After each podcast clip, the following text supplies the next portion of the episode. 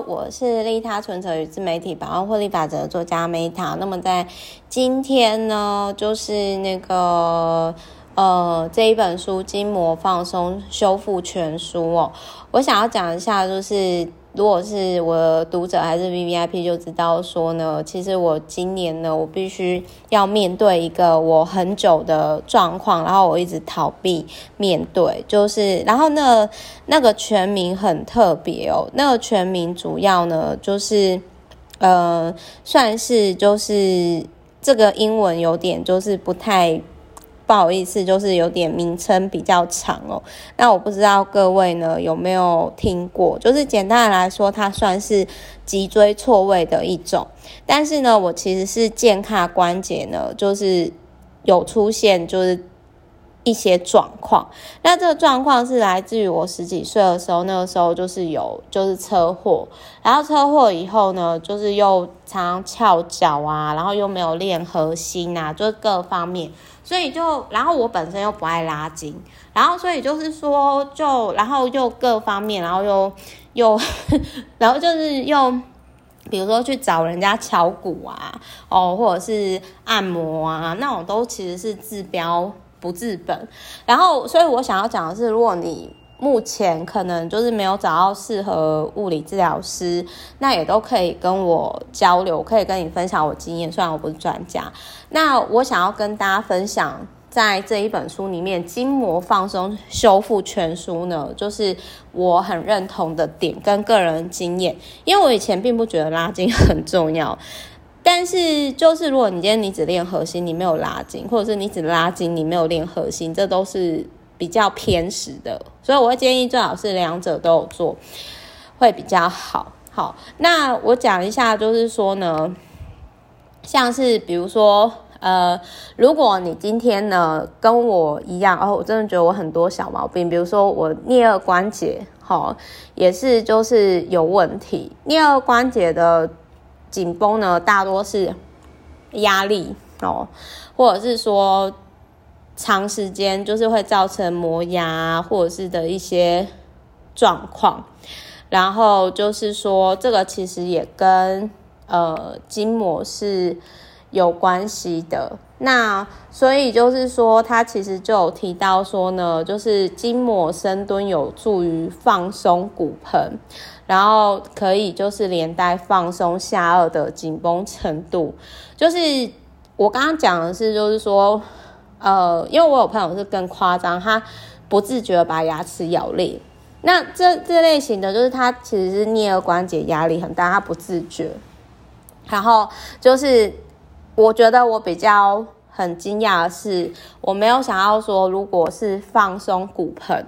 就是我我没有想要说我磨牙问题其实是跟我的我刚刚讲健康关节连带骨盆。所联动出来的关系，所以后来其实我就越来越觉得说，嗯，真的就是身体的肌肉是连带有关系的。但是我们现在医学很多时候就是哪边痛看哪边，但有时候它可能是整体的原因。那另外他还有讲到说下下背痛是跟过度筋膜，齁，就是过度紧绷也有。也有关系，所以我其实会特别看这本书，就是因为我明天要去看我的，就是要看要去做物理治疗，然后我就我就常常都会就是诶，在看医生之前都顺便看相关的资讯，然后问医生。那因为那个物理治疗师不好意思不是医生，就我物那因为那个物理治疗师是我男友的同学，所以我就是他就很可怜，应该说人很好，就会被我逼问这样。然后我讲一下，就是梨状肌症候群哦，就是有一个叫皮夹症候群，就是说，因为男生很爱，就是会把那个就是某个就是皮夹放在某一个屁股，然后这样做长期下来，就是就会有一边比较紧绷，就跟翘脚有关，然后就会造成就是髋骨啊，跟就是髋部那边是有关系的。那他这边也有讲说，就是。如何的去做伸展运动？可是我必须要说，就是如果你没有找专业的物理治疗师，或者是你本身没有这个专业，我必须要说，看这本书其实帮助不大。至少我看完之后，我不会想做啦。那他还有讲到说，肌纤维疼症候群、慢性疲劳症候群，就是他有提到说你可能会极度疲劳、脑雾、头痛、难以入睡，然后就是这个其实都会，因为像我自己是我就是肩胯关节，也就是说我骨盆那附近会有一个，我是只有针对的一个一个痛点，然后就是。他其实就是有提到说，这个如果跟你的筋膜也是有关系的，那我觉得还蛮特别的。那他其实我最认同是这一本书里面，他有提到说，伸展是一个非常重要，运动前后一定要伸展。那就是说，也就是你有伸展总比没有伸展好。至少就是五到十分，然后特别是韧带松弛的人啊，或者是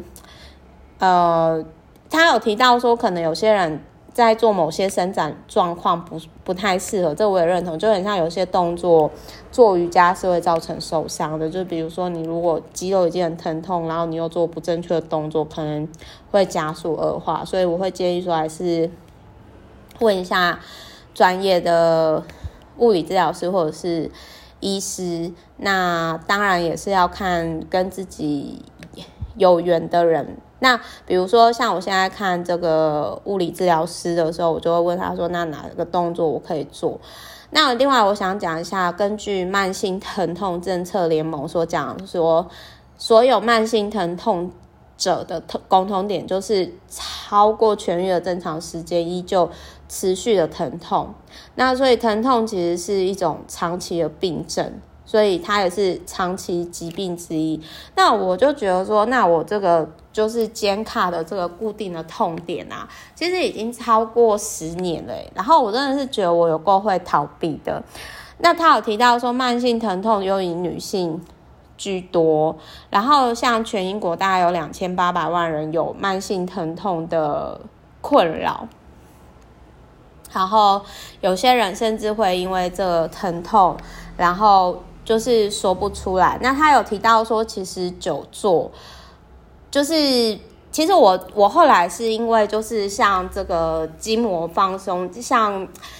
就自己觉察到刚刚所讲的那些，就是我肩胯、肩椎啊、骨盆啊都有出现，就是某个痛点。的部分，然后甚至有时候之前啊没有去觉察的时候会痛到睡不着状况。那所以后来就是我为了想要改善这个关系，然后我就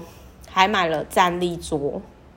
就是我现在的工作室其实是有，当然有可以坐的椅子，但是就是我也会做用站着的，就是就是。一半时间就是等于说站着的时候，然后就一边踢腿啊，这样子的去做运动，不会长时间坐着。那他这一本书他也有提到说，吼，就是白纸病、白色手指，又称雷雷诺氏症，就是说像嗯，我们现在很多人就常重复的去用电脑，哈，或者是工业时代的时候，一些工厂人他们只做特定的动作，那其实这些都很容易。会受伤，那有的人可能是会有钝痛啊，持像我自己是情绪性呃持续性啊，持续性的隐隐作痛，哦，然后会疲劳。那有些人可能更重要是会失眠啊，使不上力啊，手脚发麻啊，刺痛感啊，这样子。那我是就是说。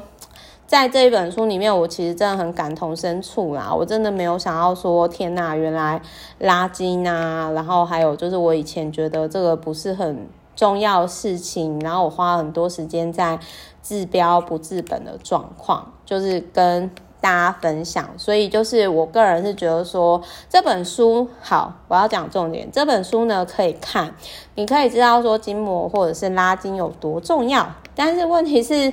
我必须要老实讲，看完之后我还是不会做它里面的动作。就是我觉得这种类型的书最好还是要请专业的，maybe 物理治疗师啊，或者是真的是教练啊，而且真的是专业或者是医师。我个人会比较建议这样的方式会更好。好，我是 Meta，那我们就明天见喽。爱你们，希望也希望大家身体健康，记得拉筋，拜拜。